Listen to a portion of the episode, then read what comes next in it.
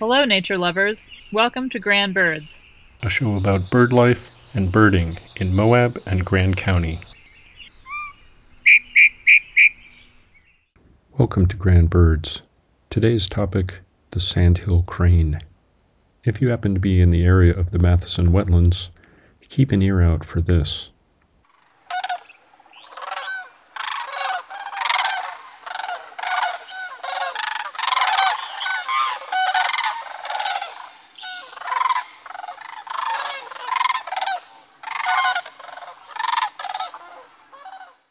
That's the call of the sandhill crane. Their often soft cooing, trumpeting, or bugling carries quite a distance. There are 15 species of crane throughout the world, inhabiting every continent except Antarctica and South America.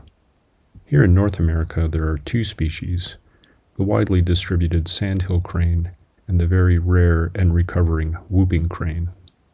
Sandhill cranes are resident and breed here in Grand County in areas in and around the Matheson Wetlands Preserve.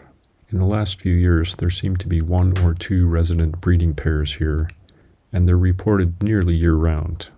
Aside from their haunting vocalizations, these tall, elegant birds are also known for their spectacular mating dances.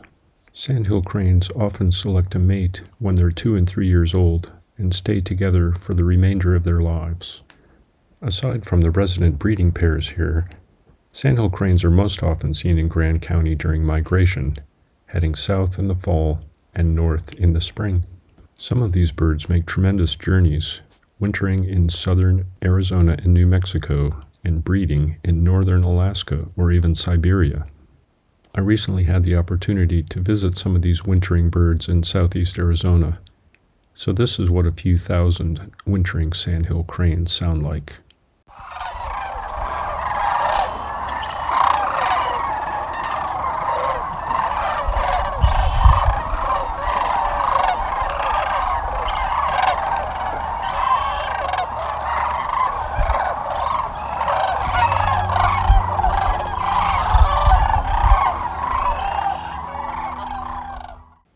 Now's the time that these birds will begin heading north, so you may see groups of them gathered along the Green or Colorado River or formations of cranes flying overhead, steady, powerful flight with their necks stretched out in front of their bodies.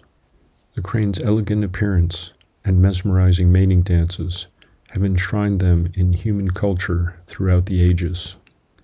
Cranes appear in the mythology and artwork among ancient cultures in all continents including right here in the southwestern United States.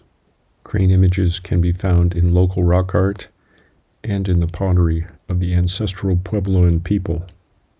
In Asia, the crane is a symbol of happiness and eternal youth, and you've no doubt seen an origami crane, which after World War II came to symbolize peace. As with many birds in North America, populations of sandhill cranes plummeted in the early 20th century. Conservation efforts have helped stabilize and bring back the populations of sandhill cranes. Perhaps due to the increased population or in conjunction with the changing climate, wintering patterns of sandhill cranes have been changing. In Delta, Colorado, not so far from Grand County, sandhill cranes used to be a rarity in the winter.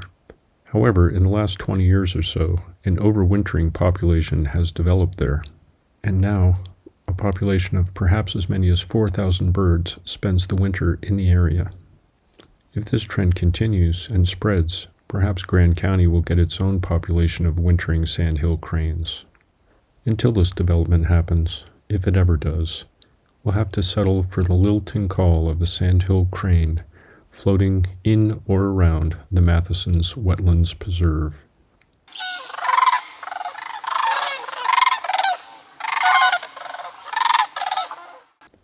I'm Glenn Kincaid, and this has been Grand Birds.